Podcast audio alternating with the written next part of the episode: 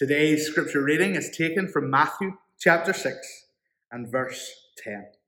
And it reads as follows Your kingdom come, your will be done on earth as it is in heaven. And this is the word of the Lord to your hearts today. Living in the United Kingdom, we perhaps do not have the same fascination of castles and fortresses as those in other parts of the world have. Perhaps it is because our, fa- our history is flavoured with battles, knights, fortresses, and the like. And we have become so familiar with them both physically and historically. In the small seaside town where I grew up, people would come from miles around to marvel at our castle. I place the word castle in inverted commas there because to many in the town it is a rather unimpressive three sided building made from stone. And also because 15 to 20 miles up the road in another seaside town, there is a much more impressive, well preserved, and historically rich castle which blows it out of the water in comparison. In most people's minds, castles point to historical kingdoms and battles of bygone years and speak to the rich historical heritage of the location in which they are found.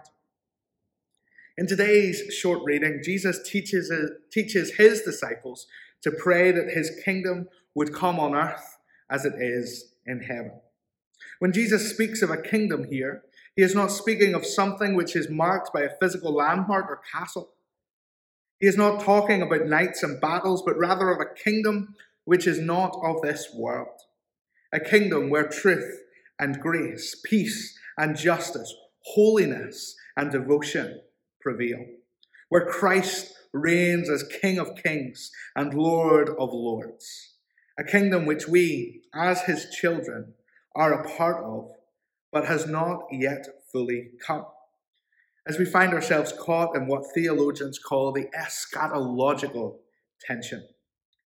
Of a kingdom which is to be received like a small child that cannot be earned, but by the grace of God is freely given to those who would receive it through believing in Christ and repenting of sin. And in this in between place, we have a responsibility as the people of God to pray for the coming of the fullness of this kingdom, bending our wills to the will of the Father, seeking to advance his kingdom and not to build our own. Then, as we pray, his kingdom will come and his will will be done on earth as it is in heaven. May we be a people serious about doing the Master's business in his kingdom, seeking his heart and his will for our lives today and always. And as we come to prayer, here are some instructions for us as we pray. Today, would we pray that God's kingdom would come now and for opportunities to be an, an effective ambassador in his kingdom. That we would take the time again to bring the list of individuals that you have committed to pray for before the Lord, seeking for their salvation. Pray that personally you might be able to enter into the intimate relationship found in the triune God Father, Son, and Holy Spirit, and that you will come to know the will and heart of the Father. Have a great day.